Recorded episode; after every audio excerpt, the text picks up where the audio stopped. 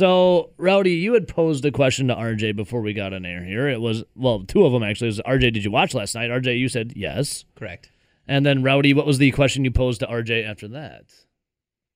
It was runners on first and second. Okay, deep breath.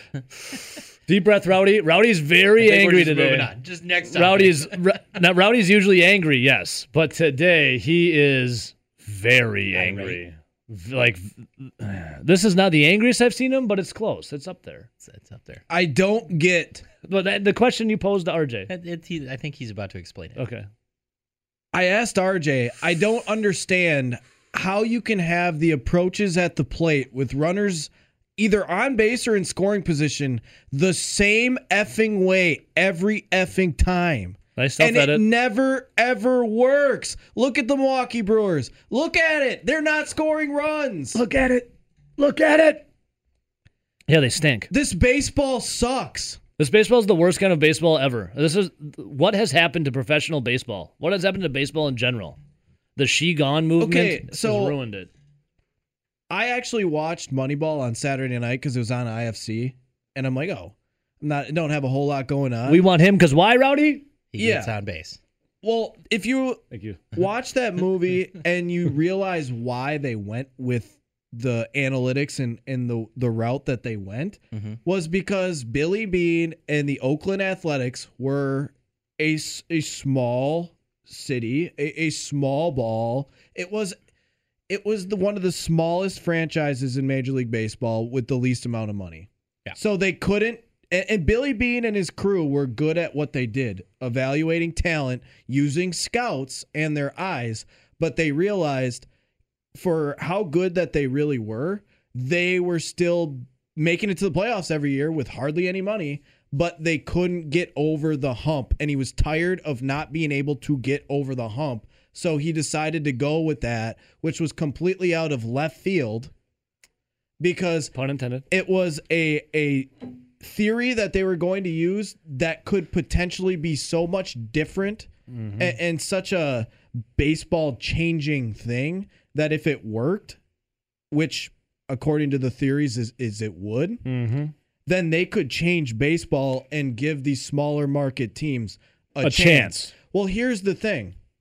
At that time, before that, every single team was doing it, you know, with scouts and and by the eye and the the film where they had like Yeah, they had a you know the feeling. old projector films they'd- or or all, all the old school stuff, Like right? dude, have you seen his girlfriend? No self confidence. No self confidence. Like It's like Ted Thompson was like loved how they did it. You you just grinded tape. You sat there and you And grinded it- tape. It's the old school way. They brought in Tape, a new tape, tape, school tape, tape. because they needed a new approach because they couldn't win at the old school way. They could be competitive, but they couldn't win. So that was why they they switched it up and went with something different. It was that chance to get over the hump. And now that everyone in baseball seems to be going towards this analytic driven, statistic driven way, now even the Yankees are using it to an extent, but they still have the money, so they can still pay for the best guys that fit that mold. yes. Which They can find now- the best guys because they can afford the best that- guys. What I'm getting at is now that everyone is now changed to analytics and statistics and using them in algorithms and how they how they assess players. Now you're all still looking at the same amount of, of players in the same pools, but the Yankees can still afford the better ones that Because the they have the money. can't because they have the money. yeah. Mm-hmm. They once again need to get away from that and to switch it up to something different. So that's because that's how you're going to get that edge. So Rowdy, now you see guys going like exit velocity, launch angle, all of these extra analytics, and they're like, "Well, we got to be the next guy. We got to be the next Billy Beane to find the next number to get these guys in here to get an edge up on the guys of the higher, you know, the bigger but I feel pocketbooks." like they're not. But- well, they're not because they're now it's your it's it's your it's God. I hate to say this. Everyone I is hate to con- say this right everyone now. is oh. con- paralysis By analysis. by over oh. analysis. they're all conforming Just to analysis the analytics and statistics. They're over. They're like getting in their own heads, rowdy, to the point where it's like we got to be the next. We got to find the next thing. What's the next random analytic we can get to help us do something? Well, and then you're just literally hurting baseball. It's Walk like okay, up rate. How long does it take to get from the it's like well, this guy's this guy's plate. this guy's exit velocity and launch angle is this this this, so he should be able to do this, and then he just goes strikes out.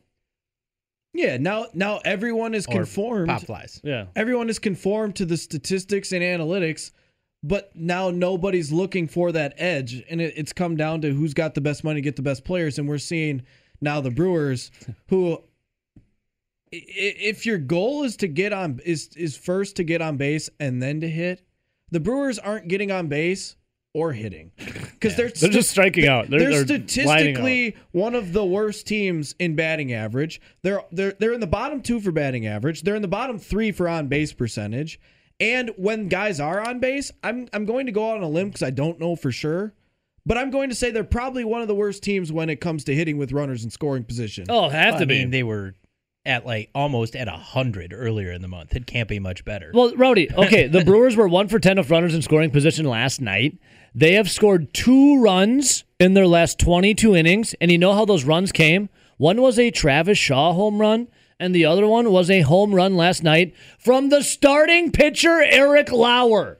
In what universe are we talking about the runs coming by starting pitchers in the NL? The Brewers have three pitchers now with two or less home runs. All right, or two or one.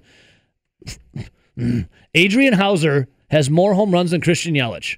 Adrian Houser has more home runs than Keston Hiura. Adrian Houser has one less home run than Daniel Vogelbach. How many does Lorenzo Cain have this year? I probably should. I think he's got like three. If then if that's the case, then Adrian Houser has one less than Lorenzo Cain. Yes, he has three. My God, the Brewers, three of the Brewers' starting pitchers have more home runs combined than Lo Cain or Daniel Vogelbach or Keston Hiura and Christian Yelich combined. That's okay. I mean, Well- that's not that bad. Just It's insane. just look so we're talking about how bad the Brewers are. We'll flip hmm. that and look at the team that they're playing. The San Diego Padres. Slam Diego, that was their nickname they got last year because they hit all these home runs and they were a big hitting team. Ah, but Slam if you if you watch this series and you you've watched the first 3 games of it, would you say that the Padres are a big home run hitting team? Now, granted, the Brewers' starting pitching has been really good this whole season. Right. But would you say that the Padres have just been winning this series in these games No. on clubbing home runs? No, because No. they've hardly hit any. No. But if you look at Wasn't at it two games ago, Rowdy? Didn't they win by? They stole six bases and they manufactured runs. and they that's won exactly seven to one. where I'm Yeah. going. Sorry. When you look at San Diego, okay. We still like you. you look at uh, their batting average. They're a top ten team when it comes to to batting average in baseball. They're yes a top five team when you look at hitting home runs. But th- guess what? They haven't hit any home runs this series. What are they? I think they have one. One, and that was in the One loss. in three games, and they lost that game. Mm-hmm, one. But guess where else San Diego is number one in the league at? Stealing, Stealing bases. bases. Holy man. So so you're telling me when they can't hit home runs, they can still hit the baseball and when they do get on base, they can steal bases and Correct. put and put pressure on the defense? Yep. Who would have thought that a, a well-rounded offense actually means you're a good team, not just hitting home runs? Do you think David Stearns, Craig Counsell, and uh, the overseer Mark Attanasio think that? no. That was a rhetorical question. They don't. Oh. They don't. All right, here's what we're gonna do. Gonna, ah, I was gonna say take a cold shower. No, we're gonna get even hotter. If I were Counsell, I'd pull my bottom lip over my head and swallow. That's, I've never heard that before. That's, that's a pretty good one. You've never heard that before? I I know. I maybe I have. I just never like you know retained the information. But that was that was a good one. Uh, JD and MSN says how anyone can watch today's Major League Baseball is beyond me. I feel sorry for the younger generations that don't know any better. Even David Syme would agree. That's Dave from Monona. He's blind. And I and I'm being dead serious when I say watching this Milwaukee Brewers baseball team is bad for your health. That's why you gotta just listen to it on the radio. bad for your health. So I just have to listen to it on the radio here and uh, 96.7 FM and 1670 AM The Zone. Call letters are. W O Z N. Thank you, Rowdy. So, Craig Counsell last night has some comments after the game. If they keep playing like this, we might have to change our uh, call letters. To what? T U R D. You are done. That? The turds. Oh, the turds. Nice, Rowdy. the turds. I know that doesn't work like that. T U Oh, did uh, you say the T in there? Yeah. You gotta be- yeah. I said T U R D. Oh, T U R D. You got to be Oh, a it W could or a just K. be WTRD. yeah, W T R D. The, turd. Home of the mock Booers. All right, Craig Counsell after the game he had this to say. Take a listen. Yeah, I mean, there were there was uh, there was there was more in there too, and and it was it just felt like we had a lid on it. They made some great defensive plays, um, so give them credit for that. Um, you know, the play by Cronenworth in the in the tenth was uh, that's an incredible play. Um, Rowdy. You, I had to pause, Craig, because you started clenching your fist, and I saw steam starting to come out of the ears. Oh, ears. that's an incredible play. Yeah, it was a I'll say it was a nice play getting to the baseball, but here's the thing. It wasn't that great of a play because your runner, Keston Hiura on third, completely effed it up. He He's did. the reason why he was out. Cronenworth, yeah, he made the play. Like he gloved the baseball like you're supposed to. And obviously in that situation, whenever you make that play, first first place you're looking is to come home. But if it's not there, Bring 'em it's home. It's not there. Bring him home. It Rowdy. was there because of Keston Hiura and his terrible base running. It was very bad. All right, here's more from Craig. you know, that's probably the game right there. Really, it's it's, it's the type of play that change just changes the outcome of the game. So they uh, they they they played great defense and they uh, made plays and, and caught everything we hit. Craig, do you think Keston did Keston get caught a little in between on that play at all? It didn't necessarily look full speed. Well, I think what happened. I think he got he had to just his momentum got stopped because of the you know nature. You don't want to get doubled off on a if he catches that ball in the air. It wasn't like a pure ground ball. Um, so I, I think it. I think his momentum just got stopped enough where. Um, you I know, mean, he, I'm gonna stop that. I just I was just rewatching Keston Hiura here. He was dead to rights Yeah. because he was like fumbling around on the base. If you look, if you go back and watch, I know you can find different angles, but if you go back and watch, Kest, on that play, Keston Hiura, if you're not going to blame Keston Hiura, Because he's on third. He's on third. you have to blame the third base coach Mm-hmm. because he's the one that obviously if it's not on Keston Hiura, it's got to be on the third base coach. But Craig Counsell won't blame his player and won't blame his coach, so he'll say that Cronenworth made a great play. you, you you don't get that great jump. But you know he's got to go. You know he has to go. If he doesn't go, it's it's double play. It's not a force out. just the way Eric Lauer pitched tonight, and particularly the way he kind of responded even after the homer, no signs of letdown. Just what you saw from him out there. Well, he pitched he pitched wonderful. I mean, I, I thought Here, he stop me if you've heard this before. The Milwaukee Brewers get a dominant performance from their starting pitcher just for their offense to Stop. be the WTRD the turd. I've heard it. All right, Oh, and sorry. and it- what when Craig Counsell's talking about he had to go there, he really didn't have to go there. The thing is, in that situation, All right, we have a question, Rowdy, if, uh, from the King, your buddy. He says, "What should have Hiura done? If Nelson's the third base coach, then what would he have done?" Well, I'm telling them if if the, if the play's on where any contact on the infield, you're going home. Mm-hmm. Your ass is going home. Yeah, you're not, not sitting there hesitating and kind of taking a. At, at that point, when you hesitated like that, You're done. and and he made the play that he made, Cronenworth, mm-hmm. that is, you might as well almost just hang out at third. Yeah. Because if you're not going right away, he's looking up and his as you know this in little league, when you come up and you make that play, first place you're looking at is if the runner's going home and if you have a play on him. Yeah. Yeah. Because of how this you were up by one, it's extra innings in that type of situation. When you field that ball, your first look is to go home. Yeah. And if you can make the Rowdy, play there. the- it was it was there because Keston Hiura paused. Rowdy, the moment you hesitate, the moment that's the moment you are done. Now, there were zero outs at that point, right? Yes. Okay, so you had a, There were zero outs. There was runners, runners on, the corners. Okay, so he keeps talking about the double play. If that's caught, that's easily a triple play because your guy on first was already at second, basically. Yeah. So I mean, Cronenworth was looking right at home. He Yeah, was. He was. he was He not made. He made a sick play, and he was looking right at home. he was not worried about the runner going to second. Nope. Didn't even. all. Didn't even bother. Now, if he if that's like more of a liner, like Craig Counsell is explaining it was, I don't. Was it that close? No. It was Yeah. a shot, dude. Yeah, but it wasn't like a liner that he could have picked off the ground. No, it was No. a screamer. It was a screamer. Um, He laid out in the dirt. Got so it. he's talking about the double play. I'd be more worried about the triple play if everybody's going, you know, and the inning ending that way. But yeah, Keston Hiura was jogging in. He was jogging. He was out by like. But he was by out by like ten What, feet. what else are you supposed to do? You can fake the run home and And then just go back to. to third. You have bases loaded with Zero outs. Well, they were going to get an out. It was where were they going Yeah. to get the Yeah. out at? And they got Keston Hiura, who was just And they- lollygagging. they But- decided- But, you know what I'm saying? Like he could have started down the line to force the throw home and gone back to third.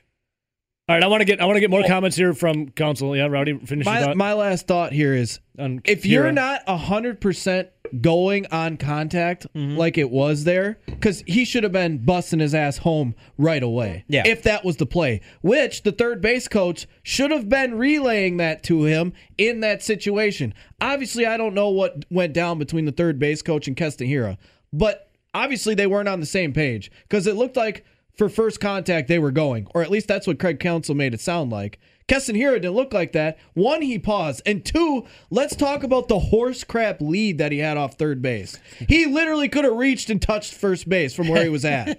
what kind of a lead is that? All right, Better question: Was the catcher blocking the plate? Because honestly, I Well, like I said, and I that's the listened on the final radio. thing here. He didn't even slide. The only way there was even a chance that he'd get in there is if he had comes in with a hook Okay, slide. so- he, had the didn't even try. He had the ball. all right. So Yeah. C- he is not blocking the plate. He jumps. The catcher jumps in the air to get the ball from It's Cronenworth. piss poor effort and from Keston Keston Hiura. Hiura is not even sliding. Doesn't even think about sliding. He's jogging into home plate. Yeah. home- and he doesn't even slide. He just kind of like walks into the catcher. All right, here's more from Counsell. I think he was talking about Eric Lauer. kind of getting better as the game was going. Really, um, stuff got better. He struggled with his command a little bit in the first, you know, really the first two hitters, and then he he just got it going. And um, I pitched pitched a wonderful game. And he hit a dinger. Yeah, I mean, Really? Re- oh, Anyone? Hang on. Bueller. Craig, uh, the ninth inning when you have two on and no outs, next guy pops up, next guy strikes out. I mean, those are the situations that really hurt this offense all year, right? Did you hear that sigh from Craig Counsell? Let me just rewind that a little bit here. That really hurt this offense all year, right? Uh, next guy pops up, sorry, next one here. Here, here it is. Sorry. Craig, uh, the ninth inning when you have two on and no outs, next guy pops up, next guy strikes out. I mean, those are the situations that really hurt this offense all year, right? Yeah.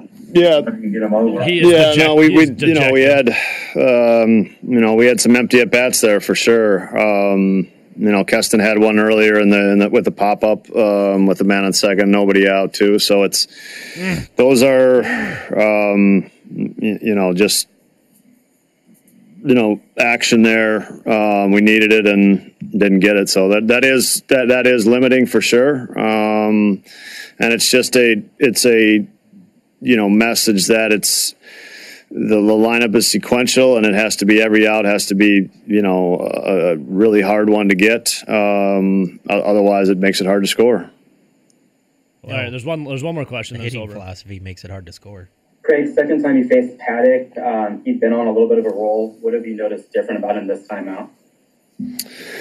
well I, I thought we swung the bats good I thought we hit a bunch of balls hard I thought there was a bunch of near misses on balls so I, I you know I um, you know it, it was there was low it was a low pitch count um, All right, and that's it. Uh, close only counts in horseshoes and hand grenades, True. not in baseball.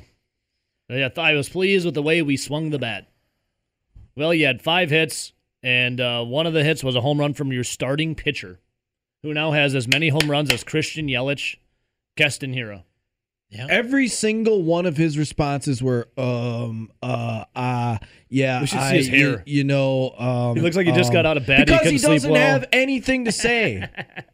Well, yeah, what, what he's gonna say? Like, yeah, we sucked. We already know that. All right, so Rowdy, Maybe I like that's your. what it takes. Tell them they absolutely are terrible. Yeah, it's, I mean, you can film, only you think they can only judge that by defend people for so long. Yeah. So I mean, we're getting to the point where it's turning into the the Packers not getting rid of a special teams coordinator soon enough. take and take your pick on like whatever special teams coordinator you want to. And he's not innocent in this. Gregory, we're going to talk about him coming up. Talk about Craig Counsell coming up. We have a list here to attack. We also got to talk the match. Got to talk some Packers. RJ, I got a nice little news of the weird, courtesy of you.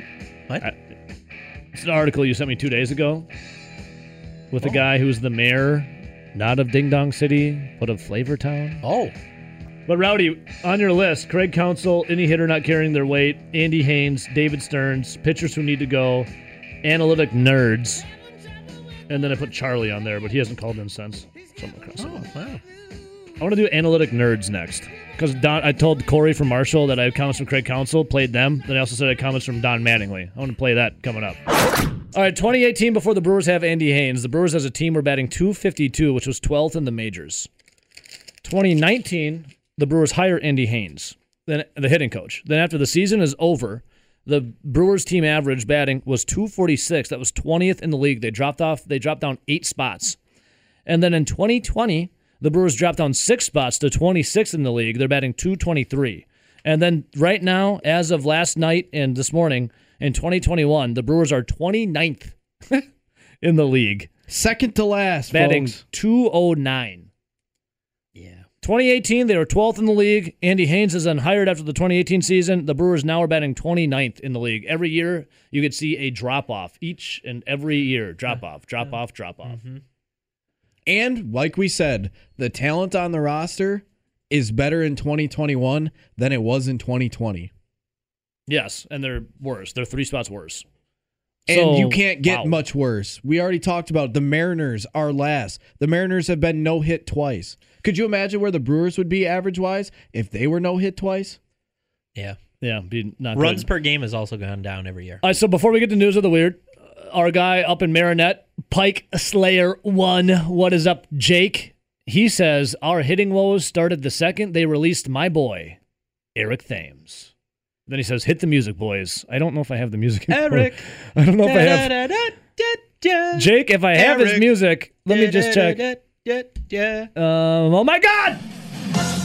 I do. Yeah! That was when the Brewers could hit. Remember when Eric Thames literally owned the Cincinnati Reds? He hit a homer every time he was at the bat against the Reds. Yeah, that that first month of the season, you were just like, this guy's going to be great. It was like, why do they keep pitching to him? I think the better the crack. better uh, point here for Thames in related to Eric Thames is how about do you remember when David Stearns would dip into Korea and find actual players? Oh, because we got to Yeah. talk about Josh Lindblom coming up. Because David Stearns dipped into Korea again of Josh Lindblom, paid him nine million dollars for three years. I did like the uh, Josh Lindblom just got DFA'd. I did like the sound clip from Craig Counsell. Hopefully he'll make it through and we can put him back in the system. I'm like, what? what are you talking about? Uh, all right, before news of the weird, I will say this though, Eric Thames hasn't played in 2021, but uh, that 2020 season, it was probably a good thing that they had moved on. Rowdy, though, before we get back to the Packers and Rob Reischel, David Stearns, the hashtag has always been out there. In Stearns we trust. The pa- or the sorry, the Brewers general manager, now the Brewers president of baseball operations. In Stearns we trust. That's always been the mantra. For a while there, you could look at David Stearns and his moves and literally count on one hand of bad things he's done. DFAing Scooter Gennett, and then what? Bringing in Jonathan Schoop, and Stearns actually apologized for bringing in Jonathan Schoop. And then Rowdy, you had mentioned like, oh, Stearns used to remember when he dipped into the Korean League and had had success. You said that, correct? yeah, we were referencing Eric, Eric Thames, Thames. earlier. Well, the last time uh, we talked about David Stearns, we were kind of talking about some of his moves, like trading Orlando Arcia. Seemed a little strange at the time, and then bringing in Willy Adames, saying maybe you gave up on Luis Urias, and some of these other guys that they brought in, you know, uh, before the 2020 season, who aren't really living up to their sticks of why they were brought in. Well, there was a pitcher that David Stearns brought in who was in the Korean League. In fact, he won the Korean League's MVP, the best player in Korea. That would be Josh Lindblom, the pitcher. David Stearns gave him, what is it, a three year deal worth $9 million, correct? Uh, before the 2020 season? Yep. Rowdy's already in a tough spot. You, I wish you could see him right now. He is uh, eyes closed, uh, saying serenity now, I think, in his head. Rowdy, Josh Lindblom was just DFA'd. They gave him $9 million for three years before the 2020 season. Josh Lindblom was just DFA'd by David Stearns. That is not good, obviously, as our lasting memory of Josh Lindblom was him getting absolutely annihilated.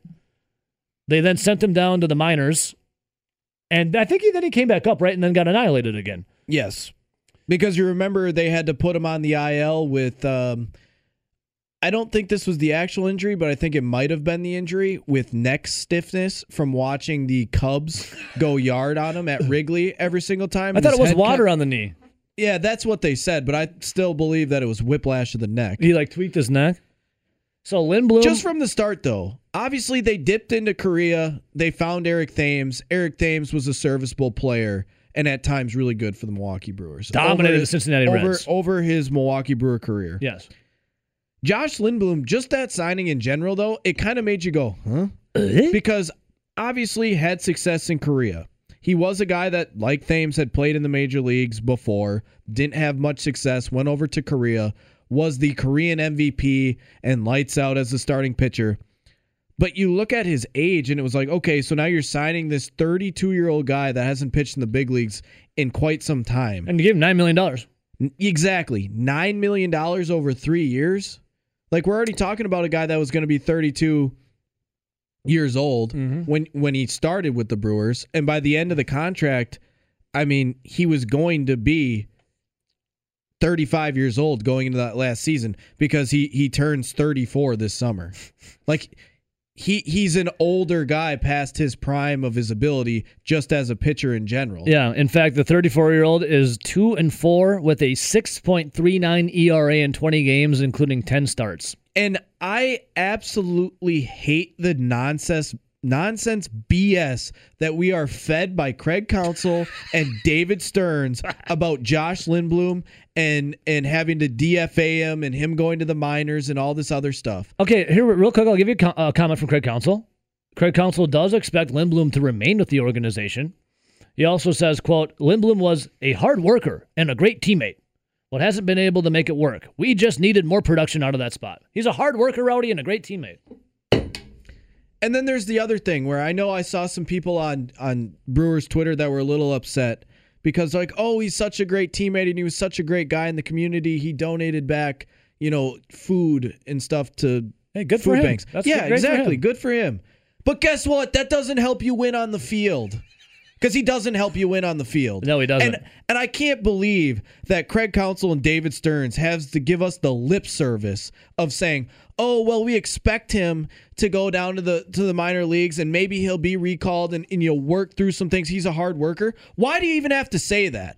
He's garbage. Well, they're not gonna say he's garbage. garbage. What you know why he's going to take the assignment in AAA? Because no one's going to pay him to play big league baseball. But you know who did? You did, David Stearns. You did. You did. That's You why did. he's taking the assignment because he knows if they don't want him in AAA, no one else wants him in AAA. Do you know his WAR this year is minus 0.6? it's terrible, and that's just you were ready to move on from this guy, and it hasn't even been four months into his playing contract, but yet you signed him for three years. Nine million dollars. Don't forget. All right, let's go He to the could phone. make Ooh, it ooh. four months. Rowdy's inspired today. Let's go to the phones He's before. Enough with if we care if he's going to take a AAA assignment. If he doesn't take it, he's not going to be anywhere. Rowdy is lit today. Don Mattingly. Uh, this is comments from last week from the Don, not Barry Alvarez, Mattingly. And I love this, by the way. we have been talking a lot, and I know some callers take a, some kind of offense to it, but the baseball, Major League Baseball now, the philosophy of hit a home run or strike out, it's become unwatchable to the point, or it's not unwatchable, but it's getting close where you just want to rip your hair out. And I absolutely hate when I see people that are crying about, oh, well, now they're saying all they want is for people to bunt and they want to play small ball. No. No, no one's calling for small ball every single game of every single inning. But there's a time and a place for it. And Correct. look no further than the San Diego Padres, who are one of the better teams, not only in the NL, but in baseball, who in this series, we know them as Slam Diego because they hit so many home runs. But at the same time, they've only hit one this series. One. Yet they've stolen a ton of bases, put a ton of pressure on the Milwaukee Brewers defense. Oh, yeah. And I've seen them successfully bunt So all in the same series. The- but I've seen a lot of the Brewers swing and miss, strike out, and oh yeah, by the way, they've only have a couple home runs, and they're losing the games. And it's their pitcher that had the home run and Travis Shaw. The Brewers, the Brewers, before I play these clips from Don Mattingly, the Brewers are two for 22 for scoring uh, in innings. Two for 22. Those two runs, one was a home run by Travis Shaw. Obviously, no men on. A guy that's hitting 200. And the other was last night by Eric Lauer, the starting pitcher. in fact, Adrian Houser, Brewers in the rotation, starting pitcher, has more home runs than Keston Hiura and Christian Yelich. Let that sink in. The Brewers' three pitchers, Adrian Houser has two home runs, Corbin Burnes has one home run, and Eric Lauer has one home run this season. That's three, or I'm sorry, that's four. They have more home runs than Lorenzo Cain, than Daniel Vogelbach, than Keston Hiura and Christian Yelich combined. They're pitchers. They don't hit the ball usually. They're pitchers. And if you heard earlier this morning, I've sworn we didn't even bet on them, but I've sworn off all Milwaukee Brewer bets because I can't, in good faith, tell anybody to put their money on this offense at all. all right, so Rowdy, the And sm- if they and if they lose this afternoon, I'm going on a Brewer hiatus. I'm not watching them. And if this if this bus trip actually gets finalized and we go, guess what? We're not going to purchase tickets. We're just getting the bus to and We're just- from. we're just in the we're parking getting lot. a pass for the parking lot. We're just in the parking lot and partying with Smithworks, which we're drinking right now. So, Rowdy, it was last week Don Mattingly was asked essentially about modern day baseball, what's happening right now. Don Mattingly, obviously, been around the block for quite some time, manager of the Marlins. He, uh, you know, he was asked about all the no hitters thrown. Uh, There hasn't been a no hitter thrown since last week, correct? They're still sitting at six, I think. Remember, if you do the math, it was one every eight point and change days. So we're probably getting pretty close to the next no hitter. Watch the Brewers get no hit today. All right, anyways, here's Don Mattingly. Uh, he was asked about all of the no hitters being thrown in baseball, and he was kind of asked about how you know baseball is now. The either hit a home run or strike out, the exit velocity, the launch angle, et cetera, et cetera. Now, I'm not calling, as Rowdy said, for bunting every time you're up and doing this, doing that. But look at the San Diego Padres, how they manufactured runs against the Brewers. The two two days, uh, not last night, but the day before, the game before, they stole the bases six times. They've done that twice this And I- season, six times. And I read it off. Not only are they a top 10 team in batting average, not only are they a top five team when it comes to hitting home runs, but they're a top team when it comes to stealing bases. They are doing it with every single facet of the game. How it's supposed to be played. so here's comments from Don Mattingly. Oh, and Yeah. real quick before you play those, like you said, we're not about bunting every single at bat or every single situation that it may call for. No. We're not into playing small ball or stealing bases every time someone gets on base. But the same thing with launch angle. It's good for some players. Totally. It's not good for every player. All right, so Rowdy, this this might be the Smithworks um, beverages talking here, but correct me if I'm wrong. How many times did the Brewers last night have runners at second and or third with no outs or you know one out, and then come up empty-handed? multiple times. But could you imagine a hitting coach telling someone like Wade Boggs or Tony Gwynn, I think you need to change your swing. I think you need to change your launch angle. Huh. All right, here is comments. The extremely built up. Got to have a little foreplay. Got to flick the nips a bit. Here, here is Don Mattingly talking about all the no hitters already being thrown and the state of baseball in general uh, right now. Oh, absolutely. If a guy throws a no-no, it's great for us. Yeah. I'm just looking at, I'm talking about it more in the. You asked me about I thought about him. Yeah. These no hitters, I think in general uh, in the game, I think that's really more of the talk is that, you know, where where does this get better? Because it's great for your team when a guy throws a no-no. It's great for that guy. It's a great accomplishment, right? Mhm. But when there's so many so early, you know, strikeouts are at an all, all-time high, things like that. So it tells you that there are some issues within the game that that need to be addressed, and they they're they're going to take a while because it this started 15, 16 years ago with uh, you know the swing changes and the philosophy changes um, with all the you know the analytics of the three run homer and all that stuff and so it, it's it's been coming and it's been building and now we're at a point where it's I think it's getting so much more attention because it's just a game that uh, sometimes is unwatchable. You know, you see guys you talk to and they don't, they don't even like watching games because there's nothing that goes on in them. And There this is coming There's from Don Mattingly. That's Don Mattingly. the guy that is a borderline Hall of Famer. The game has become unwatchable. And he manages it. And he watches every game. And then to your point, okay, I get it. We had some comments from Craig Counsell. They had guys on base earlier in the game in the early innings where guys came up and they didn't perform, they didn't get hits. Obviously, the Brewers were 1 for 10 with runners in scoring position, what seems like every freaking night. yep. But if you just go to the ninth and tenth inning, Oh, my there God. are a few things where honestly, I know that there have been people that have said on podcasts that have been in, you know, front offices of Major League Baseball that say Craig Counsell is one of the more old school guys left in the game. I know we've had Seth McClung say that. I know there have been other people that are in the same type of jobs that have said, no, they're all about analytics and statistics, and they're just basically a puppet for the front office and I've whatever heard- the I've front heard that, office. I've heard that. Basically, if you've watched Moneyball, it's like uh, what they made their manager into. Yeah. I've heard both. Well, at, at- right now, I honestly take your statistics, take your analytics and everything, and shove it up your butt oh, oh, because no, right, it's can- can I say it? Can I not say it? working. Can I say it? Take your analytics. What'd you say? Take your analytics and what? And your statistics. Take your analytics. Take your analytics. Bend over and stick that thing right up where the sun don't shine in your ass. because I got two issues here. In the I'll ninth inning, Someone in the to. ninth inning, you have Lorenzo Cain get a single. You have Christian Yelich walk, and you guys have you have two guys on first and second, nobody out. Manny Piña. What do we know about Manny Piña? Who is he for the Brewers? The pineapple? He's the defensive catcher. Yeah, and in what I want to put in quotes there is defensive. Quote unquote defensive catcher. Why is he not laying down a bunt? I've seen the man lay down a bunt before. I know he can do it.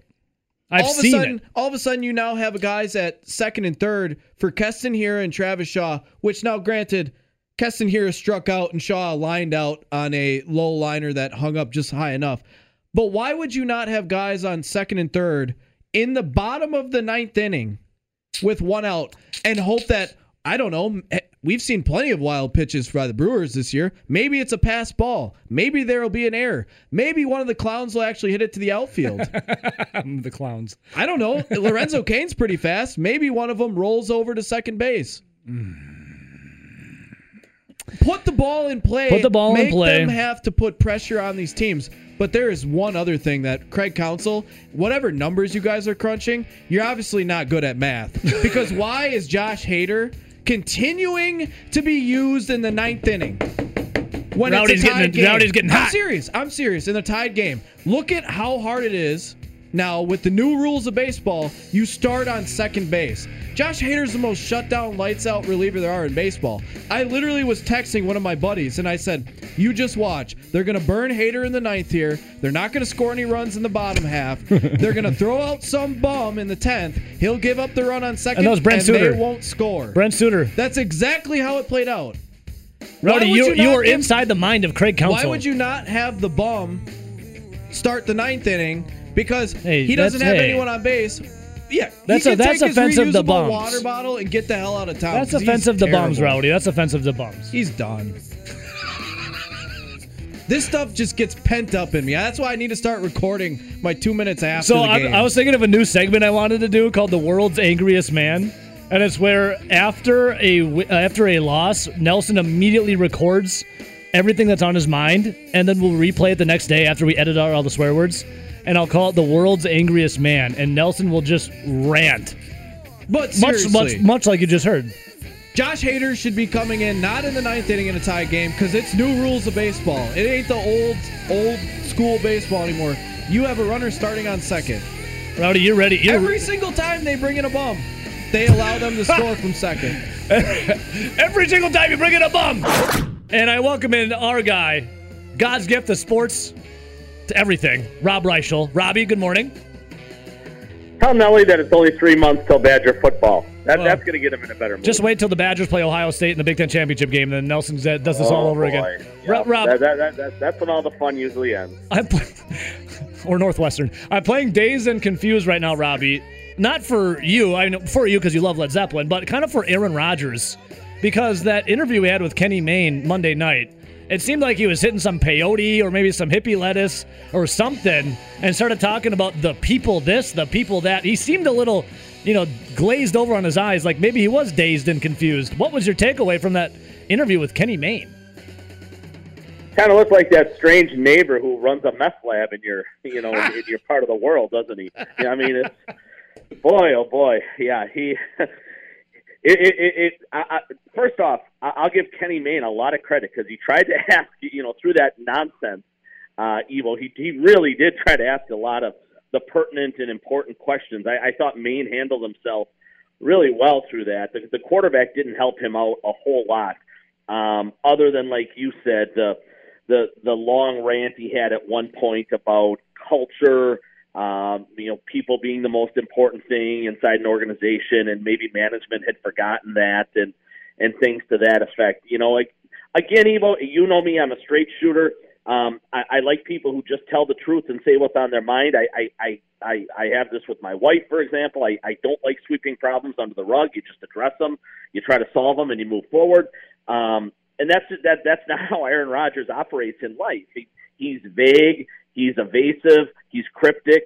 Um, things to that effect. I, I think I, I think myself and a lot of other people would have loved him to stand up there, you know, on on that call the other night with me and just say, "All right, this is what's bothering me about Gutekunst. That's what's bothering me. This is what bothers me about Murphy. That's what bothers me." Or, or or do it in some form at some point in time, whether it's McAfee and Hawk or or whatever it turns out to be. But you know, it's it, it, it, it's all this again, kind of you know, just leaving us here to guess, which has always been kind of his mo. Evo, you know, he he never fully addresses things. He takes backhanded shots at people. It's again, it's it's vague, it's cryptic, things to that effect. So it leaves you guessing on, on a lot of things and having questions. Uh, just as many questions as when, when, something ends as, as when it began, and I think that's how that's how a lot of us felt Monday night after that Mayne interview. Again, it, I mean, the the fact Evo he complimented everybody inside the organization except management certainly tells you where his beef is, but you know none of us still know exactly what that beef is because if it if it, if it does come down to Jordan Love getting drafted and and Jordy Nelson getting released when he averaged a yard and a half for you know a- after the catch his final season in Green Bay and Jake Kumerow getting released who who had one catch last season. I I think we're all going to kind of roll our eyes at that. But if it's if it's a lot deeper than that, then maybe Aaron's got some points. But again, we're left to guess on a lot of that stuff because the quarterback doesn't address certain issues. Yeah, Rob Reischel joining us right now. Rob, I also have to let you know, inform you this. Nelson has just left the studio. I don't know if his ticker is bothering him or if he's got to pee, but I am a little concerned for our little rowdy over there as he is uh, knocking on death's door, Rob, with his with his his uh, impending heart attack, I think. And I don't know. Just have nine, just have nine one one on speed dial. Well, he told me not to resuscitate him. What is? I I feel like I'm obligated to. Is that like a legality thing? I feel like I have to. All right, so we'll, we'll- we'll figure that out, Rob. Anyways. let him go to a happier place than I guess Evo. Yeah, you're, you're not wrong. It is a happier place for him. I don't know what's beyond in the great beyond, but I think it's happier for Nelson out there. All right, Rob. Um, so the, the whole Rodgers thing, yeah, it was like people this, people that. It's like, dude, you make more money than everyone combined that's in management. Like you make more money than God, and you're talking about how corporations are bad and and people are good and this and that and that. I just like I'm like, what are you trying to say? Like, what are you even talking about? You make more money than all of them, and also they're trying to like the roster's better than when uh, Ted Thompson was here than when Brian Gutekunst got. it. He made it better. Like, what do you want from the organization? And that's what we're all left to ask and kind of wonder, right, Evo? And and it, it, I, I I will say this: he certainly didn't seem like a guy ready to come back to Green Bay at any time No. soon. I mean, I, I I I turned that off and you know wrote my story after transcribing Colts and whatever. You know, thinking to myself. He seems like a guy who's who's just kind of gone. He, he's not coming back, you know, coming quote unquote home back, you know, back to Green Bay. I mean, he'll sell his house, he'll you know he'll he'll he'll move on to that next phase if you know if if, if the Packers allow that to happen. But again, the important thing to remember in this is, you know, Rodgers doesn't have any power and control in this situation. Evil. Yeah, much as he can't Goody say I got your ass for three years?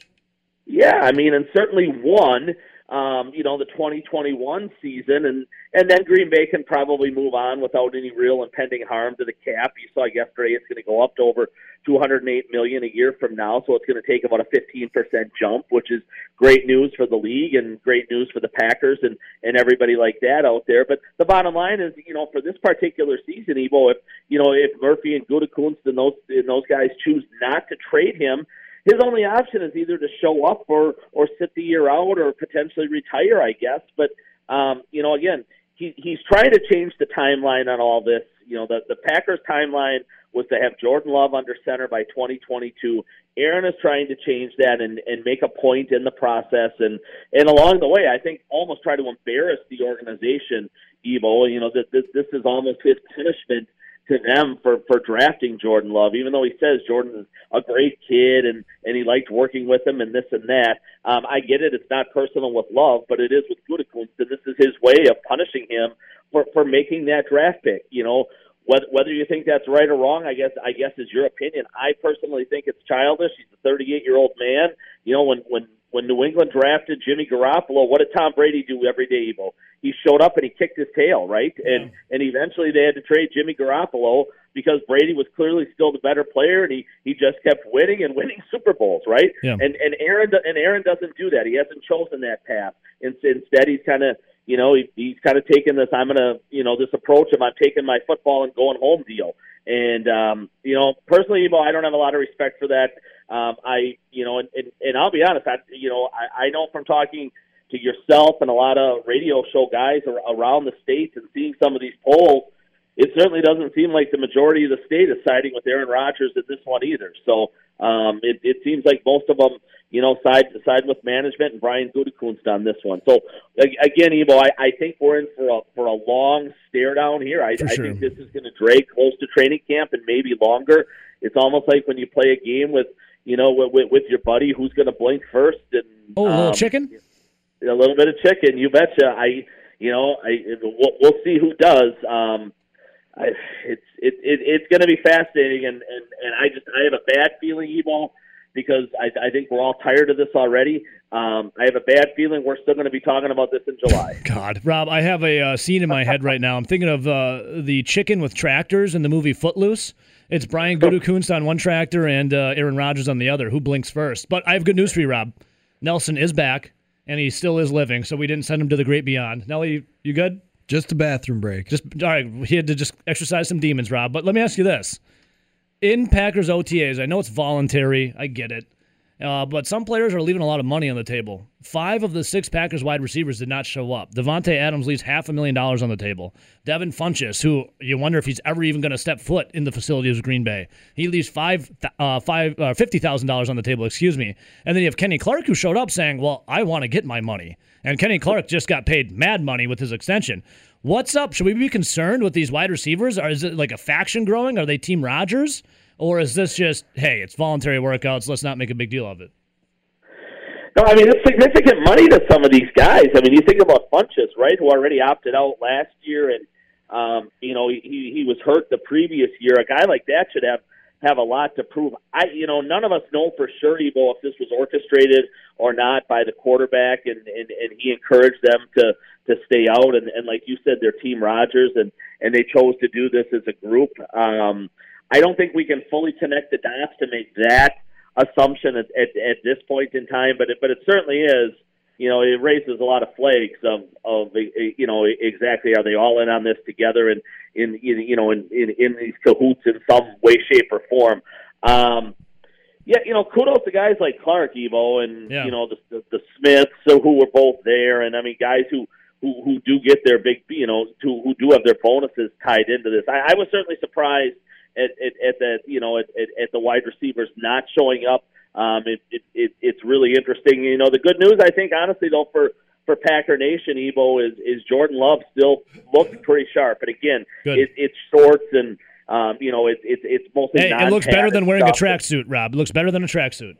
A hundred percent, and you know, it you know the ball was coming out of his hands quickly and and sharp and and with a lot more velocity, I think than than a year ago. You know, even throwing to guys like you know Reggie Begelton and Robert Tonyan and and, and just people like that. You know, he he he he still looked dramatically better than a year ago, Evo, and you know it, it it's going to be fascinating to watch because if if if you, can you can come out of these OTAs and camps and and certainly training camp, Evo, and, and have a feeling if a guy can play or not. And if he's taken that big step, it's going to give the Packers additional leverage in in this whole thing with with Aaron Rodgers, and, and probably speeds up the, the the timeline in terms of of when they would potentially trade him. So you know, jo- Jordan Love and his performance in this whole thing is huge along the way. Yeah, Rob Reischel joining us right now. Forbes.com, Conley Media as well. Rob, this is uh, this story is just. it's just getting nauseating, dude. But how about what about this? I know Rodgers related. What do you think of the match? Rodgers and DeChambeau versus uh, Tom Brady and Phil Mickelson. Is this uh, is is this just kind of like poking fun at Packer fans, being like Rodgers will commit to playing uh, the match, but he won't say anything about Green Bay? Yeah, you know, I'll I'll just say this: anytime you have Tom Brady against Aaron Rodgers in anything, I'll I'll, I'll take Brady. So. Robbie. All right, Rob. Uh, I got to let you go, man. Up against the break here. We always appreciate your time as always. We'll continue along at Forbes.com, Conley Media as well. It's nice hearing you on the Bill Michaels show last week, or was that last week, or was that this week? Uh, two or three days ago, I think they Yeah. all they all kind of blur together in this Aaron Rodgers match. The more Rob Reischel I hear, the happier I am. And Rob, any words of advice for Nelly uh, before uh, I let you go when it comes to his uh, ticker, his heart, and the Milwaukee Brewers? Yeah, Besides football season's coming what, up. May 27th or whatever we're at today. Nelly needs to take about two weeks off of the Brewers because they have 100 games left or 110 or wherever they're at right now in their season. If you, you try to watch that kind of team night in and night out, you you are going to end up in the ER because that's that, that, that that's an organization that has given our state nothing but frustration for 50 years. So Nelly needs a couple of weeks off and join him again in mid June. Well, Rob, thankfully we got a three-day weekend coming up, so you have yourself a uh, nice little extent. Well, I guess you probably never stop writing those articles, eh? You got any big plans this weekend?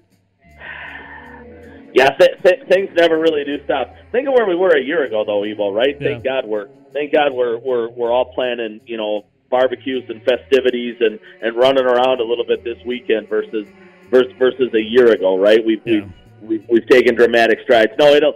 It, it, it'll it'll be we're, we're staying local. We'll we'll we'll just do the basic cookout. Maybe go out a couple of times, kind of weekend. What's going on in Madison? Fun Well, stuff. Rob, I'm getting out of Dane County. Screw Dane County, dude. I'm going. I'm getting out to the beautiful Rock County. I just got a boat, so I'm gonna be out in my uncle's cabin on the Rock River, Lake Koshkonong, maybe boating. So as I'm out on my boat, um, it's blue. So I called it. Uh, my wife doesn't approve of the name. I called it the the She Blew Me, B L U E.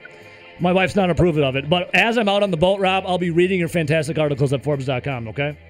That is fantastic. You enjoy that new boat, I, I, and, I, and I love the name. Your wife will get on board eventually. Thank you, Rob. Have a good one, brother. See you, pal. There he is, Rob Reischel.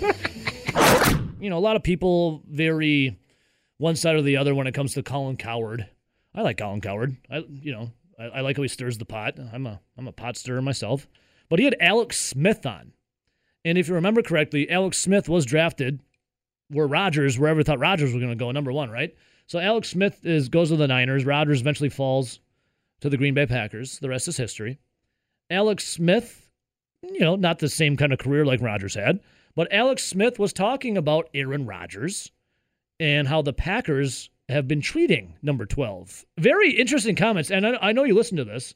Did did you find them insightful before I play them from Alex Smith? What do you think of these comments before I don't know play if it? I would use the word insightful, but definitely interesting. Because I I'm a guy. I don't. How do you feel? Well, first off, how do you feel about Alex Smith as a quarterback? as a quarterback, I I feel like he's like a step above a game manager as a quarterback. But then you go with the story of him and him coming back, his leg almost amputated, like he almost died, and just the fact that he was able to work his way back from almost having his leg lobbed off to then you know getting it done kind of for the Washington football team. Incredible story, like the the heart of a champion, right, Rowdy? Like Yeah, like a competitor. and all that stuff is nice, and it's kind of side pieces for me because it's Yeah. the end of his career Yeah. and it was a nasty It's a injury. feel-good story. That's all great. Feel good story. I actually think Alex Smith was a good quarterback. Like like back in his day, like he didn't reach Aaron Rodgers' height, Yeah, he's and they're good, not always great. going to be compared. But I thought that guy got the short end of the stick so many different times, and that's coming from a guy that was drafted number one overall. Because if you Well, the remember, Niners were so bad. he was drafted by the Niners, and that was obviously they were looking for a quarterback.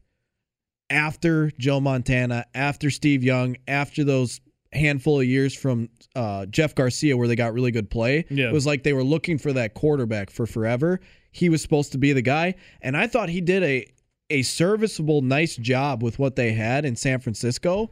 And then he gets, if you remember, he gets displaced by Colin Kaepernick because if you remember at that time, the spread option, all those RPO reads, Yeah. was like the thing that no one could stop. Yeah. And obviously, Colin Kaepernick had the skill set to run that offense really well. Mm-hmm. So he gets kind of displaced. He goes to Kansas City, plays really well there, in my opinion.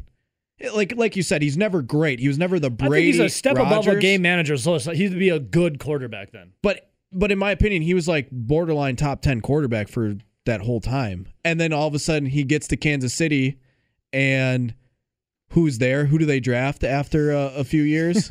It's Patrick, Patrick Mahomes, Mahomes. who obviously has the skill set to unseat him and a lot of other quarterbacks that would have been in front of him. And then he gets to Washington, and then we know about that first year where he has the nasty leg injury, comes back, and and that's the career. But overall, I thought at San Francisco and Kansas City, he was a really good quarterback for a long time. Yeah, so here is He's just a winner.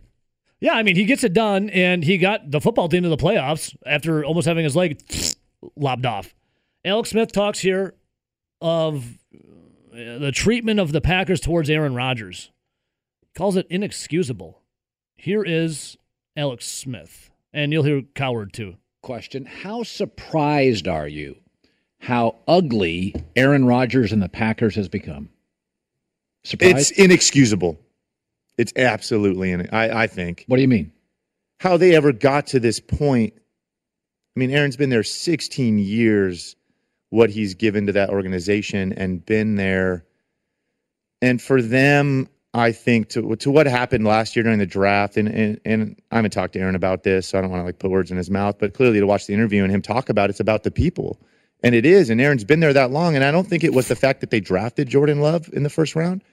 I mean, I think it's the fact that you just how, how do you have a guy like Aaron and you don't go make sure beforehand you aren't going out of your way to make sure that he knows that he's loved, that they want him there, that we may be taking a quarterback in the first round. We want to make sure you're okay with it. This is maybe what we're doing. We're thinking. I mean, how you haven't treated him the right way leading up to that, and to the fact that, from my understanding, it's kind of like it was a bit of an unknown, a bit blindsided. You know, you go from potentially thinking you may be taking a receiver. You know, you're you're thinking you're a move away from the Super Bowl, right? And then blindsided with a pick. I just don't understand how an organization he how is he not, you have how you haven't addressed that beforehand when you make a move like that and really made sure that everything is is tightened up and everybody's feeling good about that. Because if it's not, you're not doing it. In my opinion, you're just not. It's just not the way you you run a business. It's not the way you're treating people. Um, 16 years this guy's been there. He's, you were on the doorstep of the the Super Bowl, and you don't go out of your way to communicate that and to show that he's you know that hey you're wanted. This may be something we're doing. Sorry, and you know, but like you, you don't make sure that everybody's on the same page and feeling good about that. I think you know that's not just football. That's any business or team. Okay, so uh, the we the people comments again. The people comments again. Obviously, Alex Smith watched the interview See, with you, Kenny Mayne. If you watch the en- entire, because that was about half of the little clip. Yeah, there's more. If you watch the entire thing, I think what what he's talking about when he says people are like the people within the organization, as in the players, like the Aaron Rodgers that are out on the field. Yeah. But when Aaron Rodgers said it on Kenny Mayne, he made it almost sound more like the fans, if that makes sense. Yeah. Well, here's the thing. I mean, Brian Gutekunst is nowhere near obligated to call Aaron Rodgers to be to get the blessing on his draft picks. Like that's not Rodgers' job. That's Brian Gutekunst's job. But to Alex Smith's point, when you're there for 16 years, you're knocking on the doorstep two years in a row in an NFC Championship game, and you go and you draft. Well, I guess this time it was only one NFC Championship game with Matt LaFleur, and you draft the quarterback. It would send a shock. Obviously, to Aaron Rodgers, he had to have four fingers of tequila after the, the draft pick came down. Not everything is black and white, and I think this is one of the instances where it's not. Because one, I'm with you. I don't think that Brian Gutekunst needed to tell Aaron Rodgers. Like he didn't have to tell Aaron Rodgers they were going to do it. I think he probably should, Should have, have. done that for the relationship Correct. and everything. But I don't think it was a must where he must tell Aaron Rodgers they're doing this. And also, when you look at it from Aaron Rodgers' side, I don't think Aaron Rodgers needs to be such a soft little turd about it either. I, I'm in because complete agreement. he did the exact same thing that he needed to do and come out and ball out in 2020 and basically say, "This is my well, that's, job." That's what Rodgers did. He let, he let us play do the speaking after they drafted Jordan Love. We won the MVP. Now he's out in Hawaii trying to like stick it to the Brian Gutekunst and the Packers for taking Jordan Love, despite him saying he loves Jordan Love and he loves blah blah blah blah blah. This is. Do you think Ted Thompson called Brett Favre to be like, "Yo, hey Brett, we're t- we're drafting Rodgers. He's here. He fell to us. We're gonna take him." No, they didn't do that. Well, another thing with with Rodgers, if he wants to use the Jordan Love pick as a chip on his shoulder, his chip's got to be Jordan Love's never taken a snap for the Green Bay Packers. Yeah, because if if I play I'm the man. this well for this long, I'm aging him out of his contract. Yeah. he's never going to be an issue. So when Rob Reischel was on, I don't know if you had stepped out at this point, Rowdy, but Rob Reischel was talking about when the Patriots drafted Jimmy Garoppolo. Tom Brady showed up every day to the voluntary OTAs and just buried Jimmy Garoppolo in practice to say, This is my team. This is my play. I will be the starter till the end of time because Tom Brady is timeless. Tom Brady went and just did it. Aaron Rodgers, he did it, right? MVP, won it, got to another, you know, NFC championship game, but then he absconded away. It's a beautiful mystery. I'm going to go to Hawaii now and hang out with Sh- Dump Danica and, and engage I the don't. I don't even. Woodley. I don't even care about him showing up to the voluntary stuff because we know he's good, and we've known he's good. It's you're like for decades. It's like you're tucking your tail between your legs and running away. That oh my god, they drafted someone. I gotta go run away to Hawaii. All, all it had to take was afterwards. Hey, we like this guy.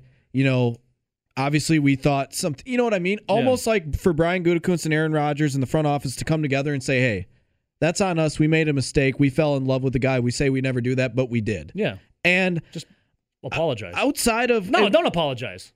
outside of that, it's like Brian Gutekunst has only made the team better. Now we don't necessarily agree with every single move he's made. No one will. No one the only guy that would agree with him is himself. That's why he made the moves. Yes. But uh, you can't say that he's putting you on a lesser team that what you took over. And I feel like a lot of this pent up aggression is is from over time with Ted Thompson. Cuts. It's cuts by a. It's a death by a thousand cuts. because you could we can all look at the drafts and look at some of the personnel moves and say post 2014-15 Ted Thompson's drafts got real old and real stale and the players he brought in Yeah. weren't anyone and those rosters were terrible. Yeah. But ever since then, 2000 what? 2017 and 18 Brian Gutekunst has come in, has elevated the team, has made the team a deeper roster. he totally he's not perfect by any means. He's And not no the GM best is. GM in football by any means, but he's been above average and he's been a plus for the Packers. It just It- it's just like a little kid. running away. Like I don't get my way, so I'm gonna go pout about it.